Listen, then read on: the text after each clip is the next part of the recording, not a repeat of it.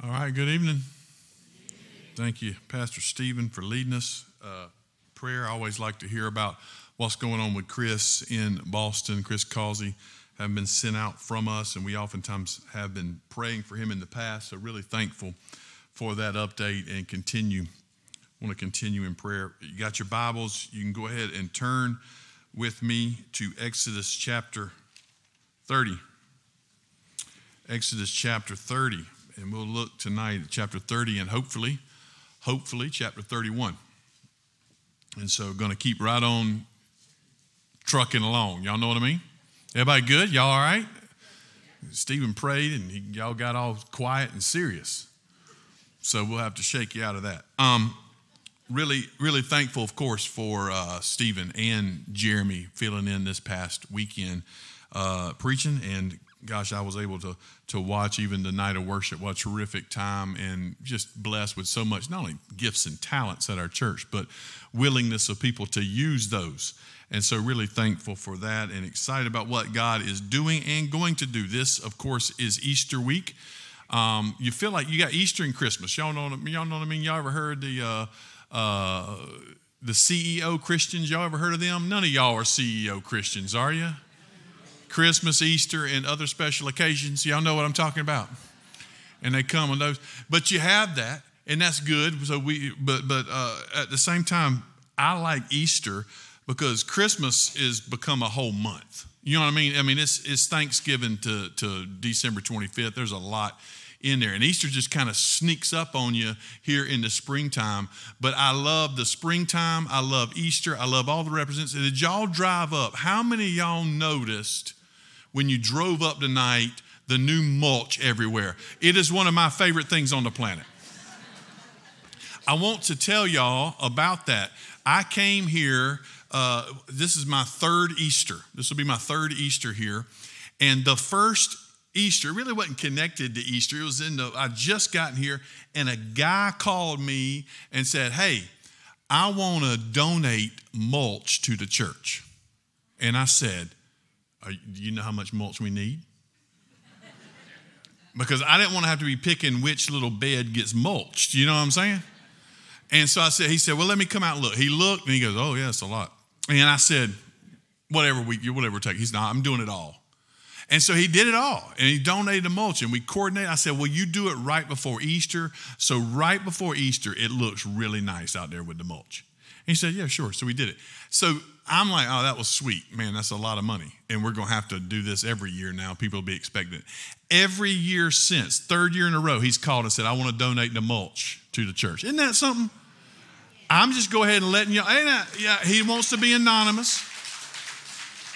I'm just letting y'all know we'll take anything like that. If you just want to give money, just give that to the general offering. But if you want to give some mulch, we don't need that. Um, but there may be something else.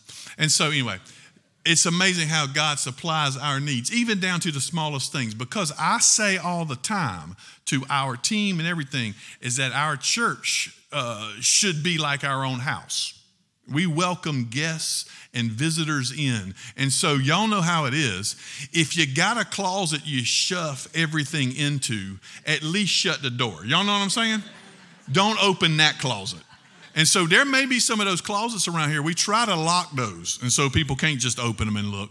But when it comes to presentation, we should be, this is our place that we welcome people into.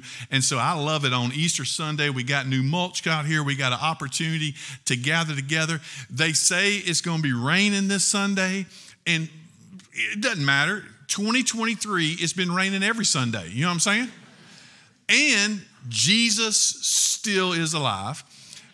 And we don't know. It could have been raining on the first Easter Sunday for all I know. It doesn't tell us that. So we'll just go ahead and say, it's fine. Y'all come on.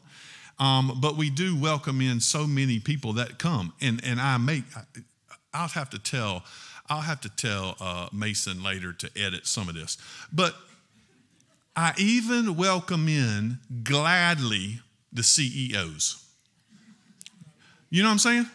Because maybe by some way the Lord will encourage them to come back and be a part, a regular part of God's family. And so I don't bemoan them, I don't make fun of them. There's all kind of reasons that may happen. We want to welcome them and say, "We are glad you're here." We don't look at them in a way, in such a way as to say, "Y'all should be coming every month, and now you're taking my seat." If somebody, y'all hear me when I say this now, if somebody's sitting in your seat, you say, It is so glad to have you this morning, right? If I hear some of y'all fussing about some of these CEOs sitting in your seat, I'm coming after you, not them. Y'all see what I'm saying? So glad to have you here this morning. I normally sit here, so can I sit either beside you or on your lap? See how that goes over. Don't do that either. That's a joke. Again, we're editing this stuff out. We're editing this stuff out. By the way, just let me go ahead and say that goes for every Sunday. All right, I shouldn't. I don't have to say that around here, obviously, but man, we want to be a place where we're welcoming people in regularly, not making them feel bad for coming. You know what I mean? And so uh, this Sunday is a great opportunity for that, as we'll have many on our campus. Just to just to just to make that, and, and I'm speaking to my to the. I know the choir is meeting over here, but you guys are my choir um, my, the Wednesday night choir. Um, just to give y'all some perspective of how that worked last year, uh, our average attendance last year coming up to Easter was around 11 or 1200. And at Easter, we had 2,200 people here on campus. This year, our average attendance is between 15 and 1600 in just one year we've seen the average attendance jump to between 15 and 1600 so if you put those numbers together who knows how many we'll have on campus this sunday? Be welcoming be encouraging. It will be a regular schedule Sunday with one little adjustment. Um, and we make this adjustment so people will feel welcome to come to any one of our services. Our band-led service will be in here at 8:30, and then our two other services, 9:40 and 11, same times. Those services will be identical. It helps out with everything we do. As you know, we bring in some of the old, some of the new in both of those services to kind of spread some people out so we don't get overrun in any which one. So those two services will be identical, but we still have our life groups meeting and everything else. It's Sunday. You're going to be wearing your best and looking all pretty. You want to go to life group and show it off. Y'all know what I'm talking about. And so this Easter we're doing that. But don't also don't don't forget either that on Friday at noon we'll have our Good Friday service where we'll gather together. Uh, our plan for that service is always about 45 minutes, 50 minutes uh, from noon to about 12:45. If some of you were, are coming or happen not to have that day off, I hope you do, but uh, are coming, and we should get you out in time if you need to get back to work. Um, I'm not really worried about you getting back to your stories. Um, hopefully, y'all know how to record those by now. But but uh, we will be meeting there, and we'll look to the cross and and, and, and then be taking the Lord's Supper together on Good Friday at noon. So y'all don't don't forget that. So that's this coming Friday, and then, of course, Sunday morning, celebrating Easter, the resurrection together. All right? So, really excited about all that. We're going to keep going through Exodus uh, tonight and looking at our passage starting there in chapter 30 we've, we've put together this, this little section here. Really the last five or so chapters has been um, starting there in 25 i believe has been uh, Moses going up to the mountain back on, on Sinai, right? So remember, the Lord, the, he, he leads the people out of the Exodus, the Lord leads them out, and and along the way they come, he provides everything they need, he protects them, he cares for them, the Lord does and they get to Sinai, which is where the Lord had appeared to, to Moses in the bush that was burning and not consumed already and called him. Now, he, as he promised him back in chapter 3, on this mountain you will worship me and see me again. So now they've come back to Sinai, and there the Lord meets them again. And remember how he met them? He, the people stood back, and the Lord came down and the fire and the smoke and the rumbling and the lightning and the thunder and all of those things happen. The mountain was consumed by it, as it says, and then the Lord speaks to them. And so out of that, the Lord speaks his thunderous presence and his voice speaks to them and gives them the what we know as the 10 commandments. And when they get to the end of those 10, remember the people were like, all right, that's enough we can't take this anymore. Just tell Moses what's coming next. And so the Lord then calls Moses and some of his crew to come halfway up, and he speaks to them next these few chapters of what I have called or termed the case law. He gives the Ten Commandments, which are that, that, that baseline of God's law, starting this new government of God being the king and dwelling with his people. Here's how you are to live. And so he gives them the 10, and then he builds off of that the case law of it. Here's how you are to interact with one another. Here's how you are to handle situations that come up. Here's how you are to deal with these things. And so you get that, as I've called it, the case law there of how you, God, you are loving God and you are loving your neighbor. Here's how these two things go together. And then, having done that, now he calls Moses on up into the cloud. And there he is going to, Moses is writing down basically, God tells him, here's what you are to do. And so now, what we've looked at over the last couple weeks is how first God tells Moses all of the furniture he's to build. Because what is he going to do? He's going to build a tabernacle or a tent for God's dwelling place amongst his people. Remember, God saved them out of Egypt and delivered them out so he can be with them. Ultimately, that's the, the goal of all this. God will dwell with his people. That's no small thing because that's exactly why God has redeemed us through Jesus Christ, so he can dwell with us. That's what heaven is. That's what the New Jerusalem coming down in Revelation is. God will be there. They have no need of the sun because God is present Himself. He's the light. And so God dwells with, He saves them to be with them. And so, in that sense, this is what we see in Exodus. He's saving them, calling them out of slavery so He can dwell with them, be with them. And so He says, You need to build me a house, if you will. And so He builds that there, He gets the instructions to build this tent or this tabernacle, and he tells him what furniture he needs. He tells him where it's to go. He tells him what the lampstand should look like, how he should keep bread present. It's God's house. So he's got a table, he's got bread, he's got a light, he's got everything he needs, and he's got the Ark of the Covenant there in it, which is the footstool of God, representing the fact that his throne is in heaven, his footstool is here on earth, connecting these two. God is present with his people. And then he tells them about how they are to establish Aaron and through Aaron the priesthood, and those should be consecrated. Here's what they are to wear. Here are their outfits. It should they should stand out as my people, holy for me, the priest should. Here's how you are to prepare for even them. And remember last week, was it last week? Two weeks ago? That wasn't two weeks ago, was it? I was here last week, wasn't I? Remember last week? We talked about how many sacrifices had to be made for the priests I mean, it was just bull after, it's like seven days of bulls. You got some sheep, you got some other things, all of this just to get the priest ready to enter into the Holy of Holies to make sacrifice on behalf of the people. And we talked about what they were wearing and how the names of the tribes were, were engraven on the stones on their chest and on their shoulders, carrying the weight of God's people on his shoulders and in his heart, basically, going in to intercede on their behalf, bringing this, how he had to be prepared to go in, separating out, getting the priests ready. We saw how that would work last week.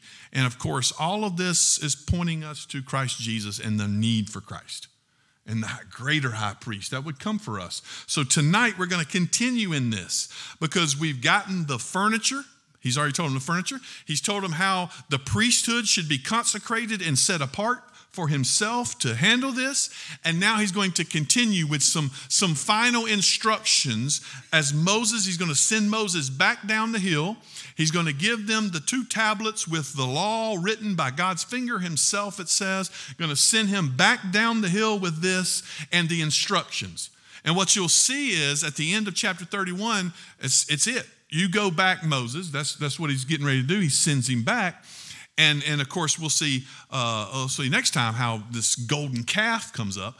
But that's just put that in the back of your mind for a little bit. He's going to tell them, here's the finishing touches of what this looks like. And so you'll have this, then you'll have we'll have our little golden calf episode, and then we'll see how Moses builds these things, prepares these things, and sets the tabernacle up. And that's how Exodus kind of ends. And so he gets the instructions. We're in the third part of God's section here on how he is to prepare this tabernacle and what we, he is to do. And that's what we're getting to tonight. So, Exodus chapter 30. Uh, again, I feel like sometimes you can come in this. I'm trying to give y'all, I'm trying not to go through everything again. I mean, because it's a lot but also bring us up to date on where we are. And then let's, let me, I'm just going to start saying some stuff and see if I find a little rut to get in and, and say, there it is, right there. Y'all know what I'm talking about? And y'all will know it when I get in the rut. Then that's when I don't have to put the glasses back on. I just keep right on rolling. And I just keep right on going and we're good. So let's get it. Uh, chapter 30. We, we, I want to see, we end Exodus 29 with that statement again. I will dwell among the people of Israel and will be their God, right? Highlight that, underline that. That's what God's come to do. This is the purpose of all of this. He's going through the furniture, he's going through the priests and how they're to be set apart. Also, he can dwell with them. Remember, how can a holy God dwell with his, with his unholy people? This is how. This is the only way he's saying this could work. And then, of course, we'll see how it points to something else. But then he says in verse, in verse 46, and they shall know, remember that theme throughout Exodus. They shall know that I am the Lord their God. Throughout Exodus, God is making himself known. He's making himself known. They shall know that I'm the Lord their God, who brought them out of the land of Egypt, that I might dwell among them. I am the Lord their God. Then he says, You shall make an altar on which to burn incense. You shall make it of acacia wood. A cubit shall be its length, and a cubit its breadth. It shall be square, and two cubits shall be in its height. Its horn shall be of one piece with it. You shall overlay it with pure gold. Its, its top and around its sides and its horns, and you shall make a molding of gold around it. And you shall make two golden rings for it under its molding, and two opposite sides of it you shall make them, and they shall be holders for poles for which you will carry it. You shall make the poles of acacia wood and overlay them with gold, and you shall put it in the front of the veil that is above the ark of the testimony, in front of the mercy seat that is above the testimony where I will meet with you. And Aaron shall burn fragrant incense on it every morning when he dresses the lamps, he shall burn it. And when Aaron sets up the lamps at twilight, he shall burn it. Regular incense offering before the Lord throughout your generations. You shall not offer unauthorized incense on it, or a burnt offering, or a grain offering, and you shall not pour a drink offering on it. Aaron shall make atonement on its horns once a year. With the blood of the sin offering of atonement, he shall make atonement for it once in the year throughout your generations. It is most holy to the Lord.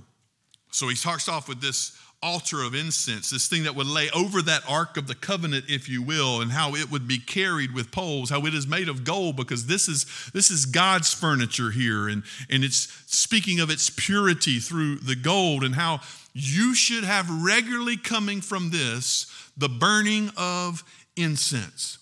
Now, I want you to jump over with me, if you will, to, to chapter 30, verse 22. Because only you have this, you also have this anointing oil and incense. And, and even if you go up to the bronze basin here, another piece that he's saying, you got to wash yourselves. And so all this. But he, but he says there in verse 22, the Lord said, Take the finest spices of liquid myrrh, 500 shekels of sweet smelling cinnamon, half as much, that is 250, and 250 of aromatic cane and 500 of the cassia, whatever, according to the shekel of the sanctuary, and a hin of olive oil, and you shall make of these sacred anointing oil blended as by perfumer. It shall be holy anointing oil. With it you shall anoint the tent of meeting and the ark of the testimony and the table and its utensils, the lampstands, everything in it should smell like this. This is the first church wide cookbook. Y'all hear how that works right there? Allison and I still use, don't we, Allison? The, the uh, old Lake Murray cookbook. And, and, and then my, I've got another one that my grandma, they got, you know, you put the names in there And I always thought that was great. Who, who, who gave us this recipe? And I read the name, I'm like, nah, I don't want that one. And then you go to the next one. I don't think they knew what they're doing. And you go, and so maybe we need another cookbook. But he says here, there is some intensity of this where the Lord, and I want you to see the detail, remind you of that detail of how the Lord says this is exactly what it's going to be. The Lord, again, is not negotiating this deal. He didn't just say, hey, go find some sweet smelling stuff and put it out there for them to wash their hands in and put on the altar and smell good. He didn't just say, hey, go, go get some incense and burn it. He tells them exactly what they are to do. This is how God's God works. It is, and I want y'all to understand this it is God's way or no way. It really is. Oftentimes, we don't like that in our own personal autonomy, but when we come to the scriptures, God says, here's how it's going to be. This is not a negotiation or a contract deal that you're trying to work out how you want to work. This is how it's going to be because this is exclusively the only way that you can live and dwell in my presence. It's the only way you can do it. And so God says, this is it. But I want you to notice something else here. when we worship the Lord, in the scriptures, all of our senses are at work. I love the passages in scriptures that remind us of this, right? Not only that we that we see God, right? We see God. But but but the psalmist says what? We taste and see that he is good. It's, it's our taste that we do. He's, he's the one that's sweet to us. His name is like honey on our lips. His law is like honey on our tongue, right? That's what the, that's what the psalmist says. We, we can taste that this is good. We can see his majesty in creation and what we look out there and all around us. He says his, his majesty is seen in what we, what we have outside and what we see. We see it, we taste it. We can hear his testimony and his goodness in our life and his word right there as we read it together. We can hear of God's goodness, taste, see, hear. But he says also we can smell. We can smell it. In other words, what's a reminder to the people is not only that they look outside of their little tent as they're walking through the wilderness to know God is with them. Pillar of fire by night, they see it. Pillar of cloud by day, they see God's presence, but they will always be able to smell his presence as well. They will smell it. In other words, you're gonna, it becomes, it consumes you. It's what you know. It's God is with us. And isn't it interesting that isn't that how God works for us? For us, we maybe understand this even more than the Israelites do. Because for us, we recognize that God is with us in some intense way that we can't describe or understand. In some intense way, we, we know that God is present with us. Because what does Paul say about this fragrance? Are we to go and buy the, the ingredients here and make this anointing oil? I don't think so. I mean, you obviously can. I'm sure it smells good. And this may make a lot more than you want it to make. This may be like the Costco version of how much this is. But that's not what he says. In fact, the scriptures tells, Paul tells us that, that, that, that the fragrance of God, though, is not dead. It's not as if that fragrance is over. What does he say in Second Corinthians? Y'all remember Second Corinthians 2?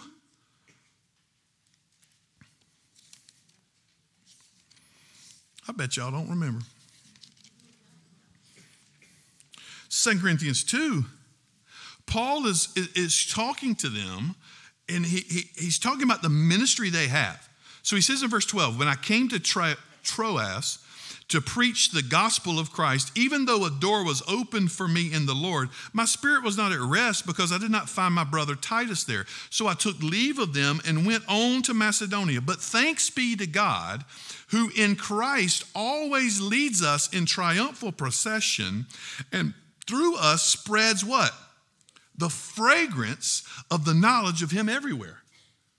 Not only that, he keeps going, for we are the aroma we are the aroma of Christ to God among those who are being saved and among those who are perishing.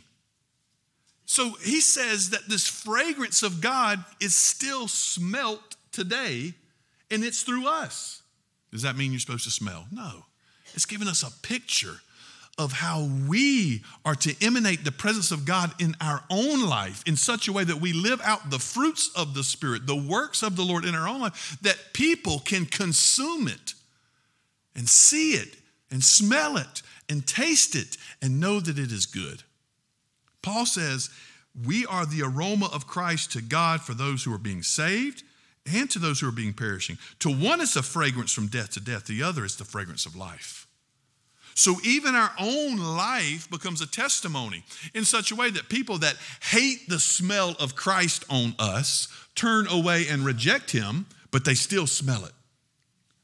And they hate, they love the smell on Christ of, of Christ on us in such a way that they turn toward him. Our smell is always going to be bringing people in or sending people away. But understand, this is a statement, I think, for Paul that's saying, therefore, we're not obnoxious in the spreading of the gospel. We are fragrant in it.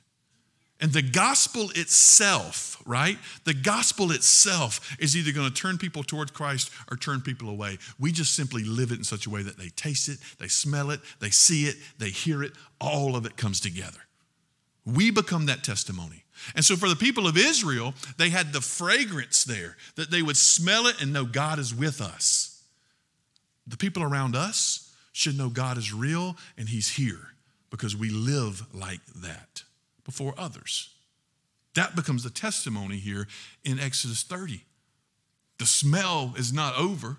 That precious incense of aroma of the Lord is not done. Now it emanates through those who believe. Through those who believe. So let's go back. Go back next. He says, then, if you have that, he gives then verse 11. Interesting passage here. Let's go. The Lord said to Moses, When you take the census of the people of Israel, census is, is how, or is it sensai? Never mind. Um, censuses are dangerous, they're always dangerous. Uh, the interesting thing of the of of what happened in the New Testament, you know, when Jesus has to go to Bethlehem, is because a census has been ordered. And what was that census to say? It was the Roman ruler going to let everybody know how powerful and great he was. Because when you ordered a census, you wanted to count all your people. When you count all your people, your strength was seen in your might and how many people you could bring to battle and and how many people you are looking over. So the interesting part about the census in in Luke is that there the king was trying to show how great he was, but he was only showing that he was a puppet in the hand of God, bringing about the redemption of the Lord, right? And so ultimately, that's here is census can be dangerous because when we count, we start thinking our strength is in our numbers and how many people we have, and, and we start getting it mixed up about what success really looks like. But here we see the Lord says, You need to count your people. Why? Because everybody will be accounted for. There's not one one that will not matter. Everybody matters. So let's make sure everybody's counted. And so, in this sense, it's that idea that everyone matters. We all count, right? It's another way to look at it. And that's what the Lord's saying.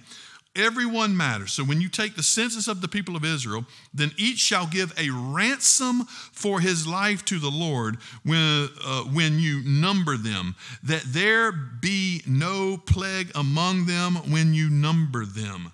We're going to speak here that he's going to count the people, and there shall be, or what you shall see, is that no plague among them, if you will. In other words, we're going to see several plagues will come to the people of God.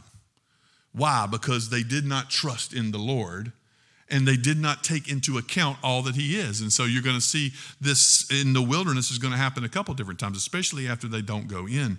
So the Lord says, we want to make sure everyone is accounted for. Each one who is numbered in the census shall give this half a shekel according to the shekel of the sanctuary. The shekel is 20 gerahs. That tells y'all what you need to know. Half a shekel as an offering to the Lord. Everyone who is numbered in the census from 20 years old and upward shall give the Lord's offering. The rich shall not give more, the poor shall not give less than the half shekel.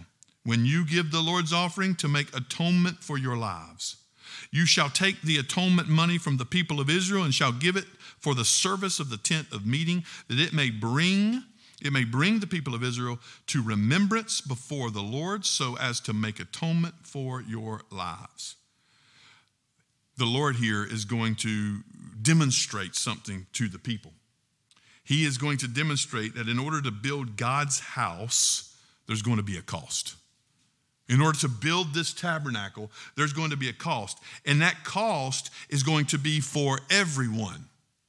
That cost is going to be the same for everyone. Whether you're rich or whether you're poor, it's the same cost. It's the same thing.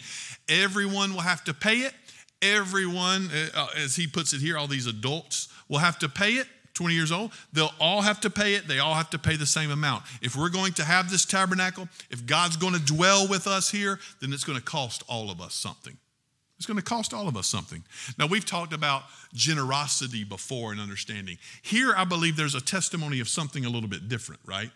I think it's a testimony of something a little bit different going on because before we saw how God provided everything they needed by saying that the Egyptians will just give it to you when you leave. And then when they left, it was time, the Lord said, All right, collect it because that's what we need to make this stuff. The Lord provides it. He owns all of our finances, He owns all of our stuff, He owns all of our money. We're just stewards and we give it back to Him faithfully and lovingly. That's how we see it. Here, there's a little bit something different going on. In order to build God's house, there will be a cost. And he calls this atonement or ransom.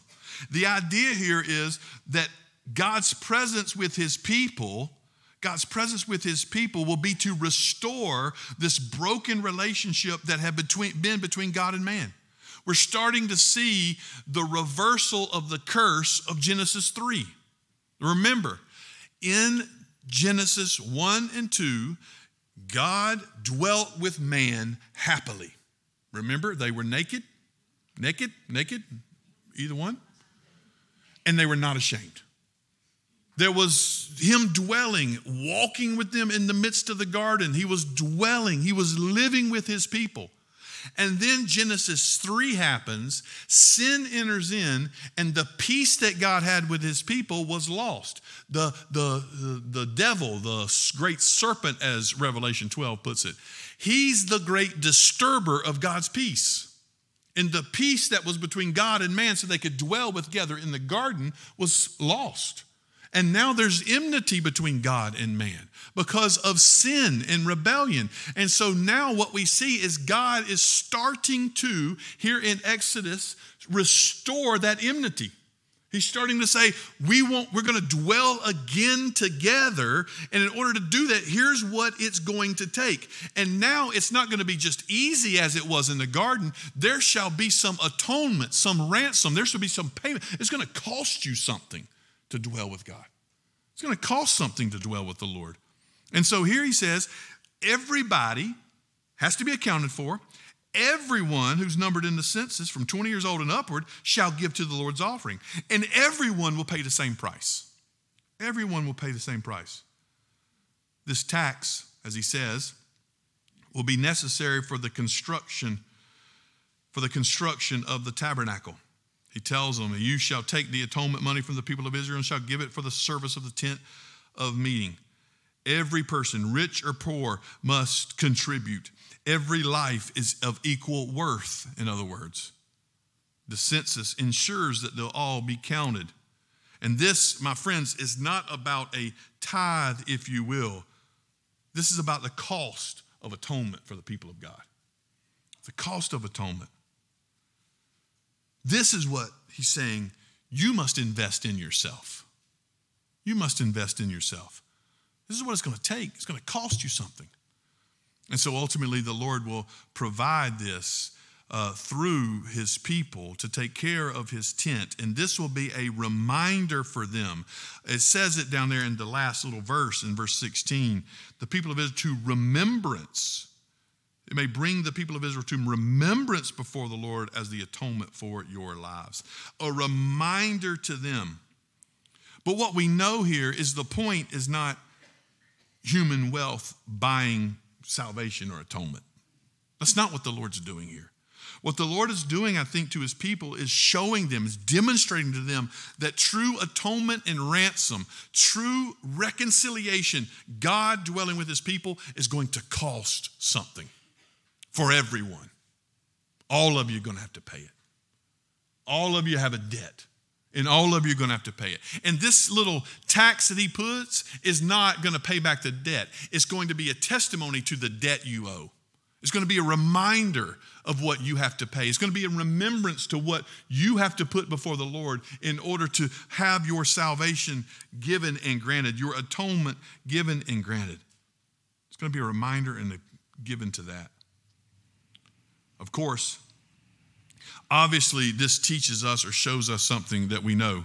Just as we see that this smell and the aroma of God that is dwelling there, showing God's people, we also recognize, we also recognize that that that, that aroma is in us. We, we see here that the atonement we know was paid for us, right?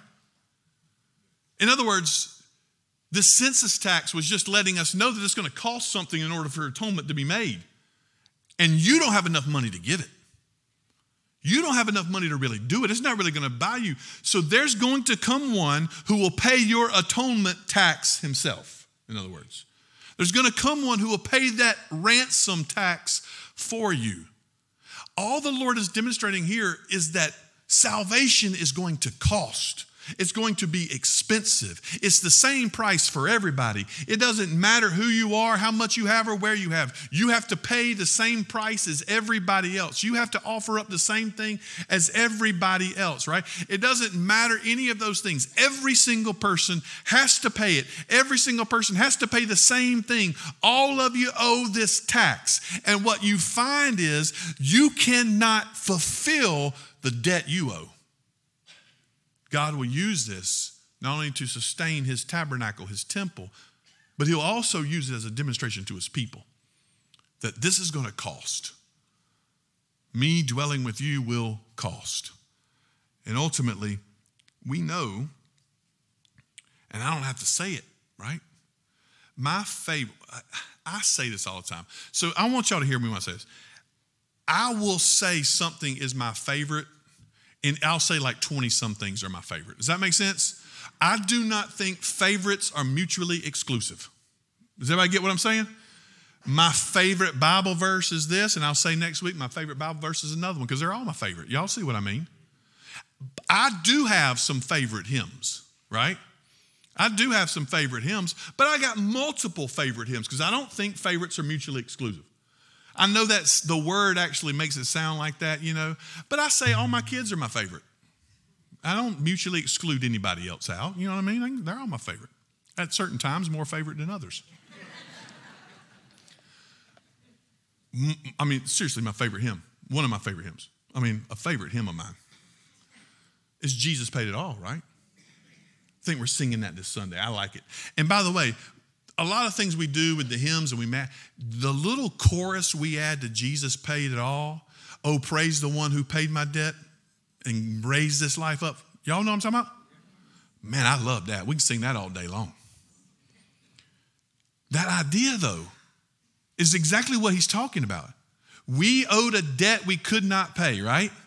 We had something we could not offer. This temple tax for them is telling them it's going to cost you something. And all the money you got, you're going to have to pay that half shekel over and over and over and over and over and over and over again until you got nothing left. You will keep having to pay it. And what it teaches you is that you ain't got enough money to earn or pay off your debt you owe to me. It has to come and it's got to keep coming and it's got to keep coming. But they'll come come a day when the Lord will say, Let me go ahead and pay all of this debt on your behalf. I'm going to go ahead and make this atonement for you. And this atonement tax is only pointing to a day when our debts will finally be relieved. And I don't know about y'all, but I'm looking for a day when there's no more taxes. Amen? Y'all know what I'm saying right now? I should get a rise. I'm looking for that day when we can say, My debt has been paid and it's been paid in full. Jesus paid it all. But I got to keep going quickly. There's a lot here. Y'all get mad at me for taking so long to go through this stuff. But man, my goodness, have y'all seen all this stuff in here? We got to go. 31. I mean, you got the, the last little section here. The aroma were remind the people. I mean, I left out something. The aroma tells them that they shall be holy and holy unto the Lord, just like we are in verse 20, verse 32. The uh, uh, aroma of incense, of the washing, of the oil, the anointing is that aroma reminding the people of the, of the presence of God with them through that aroma, that smell. They can see him, they can smell him, they can taste him to know he is good. They also see here that they will have to be taxed in order to recognize that the atonement's going to cost them something and everybody will have to pay the same price. But then you have the third one, and I think this gets to the, the ultimate thrust of all of this because this is the last chapter in the Lord's speech to Moses before he sends him down the mountain. And the last thing he's going to tell him, he says, when you go down, you're going to have, uh, the Lord said to Moses, See, I have called by name uh, Bezalel the son of Uri, son of Hur, the tribe of Judah, and I have filled him with the Spirit of God, with ability, with intelligence, with knowledge, and with craftsmanship to devise artistic designs to work in gold, silver, and bronze. By the way, you have already seen these three precious metals the gold of the altar, the silver of the shekel, the bronze of the basin, all worked into this. And he says, These precious metals I've already given it. So what he's saying is, I am going to set aside some craftsmen for you. And I am going to empower them through the Spirit of God. This is the first time this language is being used. I'm going to fill them with the Spirit so that they will have the gifts and talents to build what I'm calling you to build. So not only is the Lord provided the provided the, the guidelines for them, He's provided the materials for them. Now He's saying, I'm going to give the craftsman the ability to do this. Do y'all not see a theme here? It is provided for, it is given, it is designed by, and it is empowered by God Himself. By the way, there's a simple little difference, and again, I'm, I'm dealing with big things that you can boil down quickly. There's a simple little difference here in the work of the Spirit. And, and, and, and it's oftentimes, and I think it gets down to quite this simple, if you will. Before Pentecost and the indwelling spirit, after what Christ has done for us, the, the spirit indwells within the believers who have been born again by the precious blood of Christ. We see the spirit work in the Old Testament, though, too, don't we? And there's a difference here there is in the New Testament, for New Testament believers, the indwelling power of the Spirit, where the Spirit comes and lives within us. In the Old Testament, we see the empowering power of the Spirit. In other words, the Spirit empowers people for a task at a time and at a place. That's why in the Old Testament, you'll see the Spirit come on to Saul and leave Saul. You'll see the Spirit come into someone for a task and leave it. You see that. The Spirit's work is different in the Old Testament. It is there, it is working, but that Spirit empowers, whereas in the New Testament, it indwells. Does that make sense, everybody? And here the Lord says, now you have the empowering Spirit. I'm going to give everybody what they need. I'm going to give this one guy especially what he needs intelligence, knowledge, craftsmanship, artistic design. I'm going to give him what he needs to build what you have. In other words, God is going to empower people with gifts to build his house. Does that not sound like the church itself? God's house is the body of Christ being built up into this, and God empowers us through His Spirit indwelling in us with the gifts and talents we need in order to be the church of Jesus Christ, right? That empowering, by the way, for us has nothing to do with buildings and structures. We got nice buildings, we got great mulch. But our buildings and our mulch do not define us as a church. All of this could blow away tomorrow with a tornado, and we are still First Baptist Church of Taylors, right?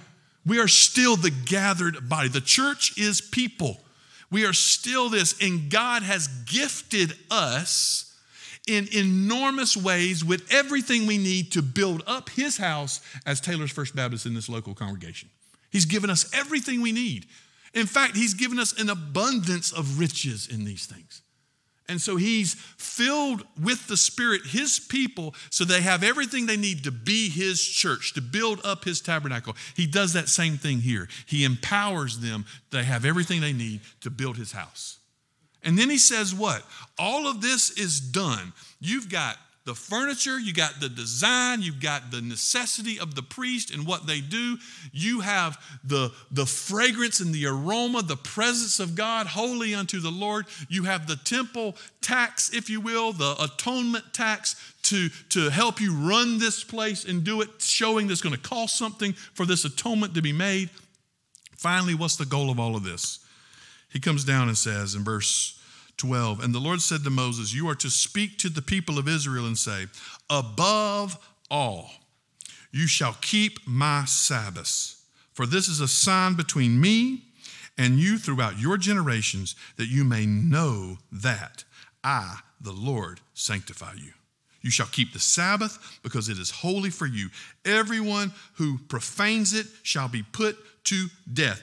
Whoever does any work on it, that soul shall be cut off from among his people. Six days shall work be done, but the seventh day is a Sabbath of solemn rest, holy to the Lord. Whoever does my work on the Sabbath day shall be put to death. Y'all hear that? The Lord is saying, I'm going to give you all you need to do the work to fulfill the ministry of this place in this presence. But you will not, you will not do that work on the seventh day. You will rest. You'll rest. Now, obviously, you see that language. Anybody who works, does anything, shall be cut off and put to death. That's why when you get to the New Testament, the Pharisees had some 600 laws, if you will, or more surrounding the Sabbath. They had created a hedge around it. So not only would you not uh, cross over and do some work, they had it protected in such a way there's not even a hint of it for them. They were trying their best because you saw that language there, right?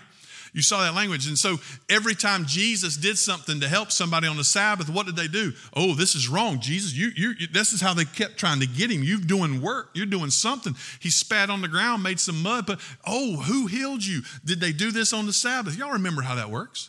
And they're always trying to get him because, because of language like this. And Jesus comes back and he says, Y'all have to remember the Sabbath was made for man, not man for the Sabbath.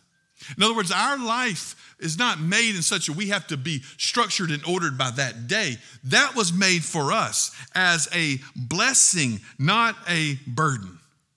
A blessing for us, not a burden. And that's why Isaiah says, call the Sabbath a delight. It was a burden for the people. They had made it into a burden that they were scared to, to, to, to, to do anything and all these, but that wasn't what it was meant. The Lord was saying to them, there's coming a day where you will have to rest. Every week you'll be reminded of that rest. And the Sabbath day tied so many things together the history, the experience, the nation itself, the redemption that God will give, the grace, the obedience, the covenant. All of these things are tied up in this Sabbath day. All of God's promises tied up in this day. In fact, He's saying, I'm coming to dwell with you so that you can work and rest, right? That's why I'm coming. That rest is important. And Jesus says, That's right, it's important. But I've come for all those who labor. For anyone who labors and is heavy laden, Jesus said, What? I will give you rest, for I am humble and lowly. I'm offering you the rest in such a way that the author of Hebrews says, You remember that rest that they were talking about in chapter 4 of Hebrews? Remember that rest they were talking about? Those people labored on and on. They never found the rest. But there is a rest that is waiting for us. And what is the rest waiting for us? That day was a sign, just like circumcision is a sign, just like the rainbow was a sign. That day was a sign to the people that God is, has a day for us where that rest will continue. But that day, as we see that sign being fulfilled, is not in a 24 hour period. That day ultimately is in Jesus Christ. Jesus, as he calls us, is our Sabbath. We find our rest in Him from all of our labors. from our census tax, our atonement tax that we don't have enough to pay. We rest in Him, the one who, who strengthens us and empowers us, the one who saves us and redeems us. We rest in Him. It's Jesus that we find our rest in. And so we honor the Sabbath by resting in Christ, not in a day, in a person. By the way, there's a reason why we as Christians do not worship on the seventh day, right? We worship on the first day. And why is that? Y'all know? That's when Jesus rose from the grave. We're going to celebrate that first one, that day that he rose from the grave this Sunday. But we celebrate that every single Sunday. Jesus is alive. That's why we gather. Because that Sabbath, all of those things, now is not in a day and all those rules. Sure, you can make up some things for you. You can decide, you know what, on Sundays, I'm going to take a three hour nap. I think that's noble and wise. But a three hour nap's not getting you to heaven. I wish it would.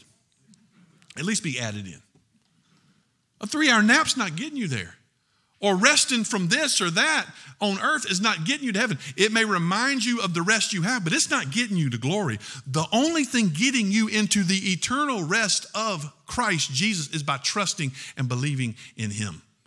Giving up your labors, giving up your efforts, and depending upon the work of Christ Jesus and what He's done for you and your behalf.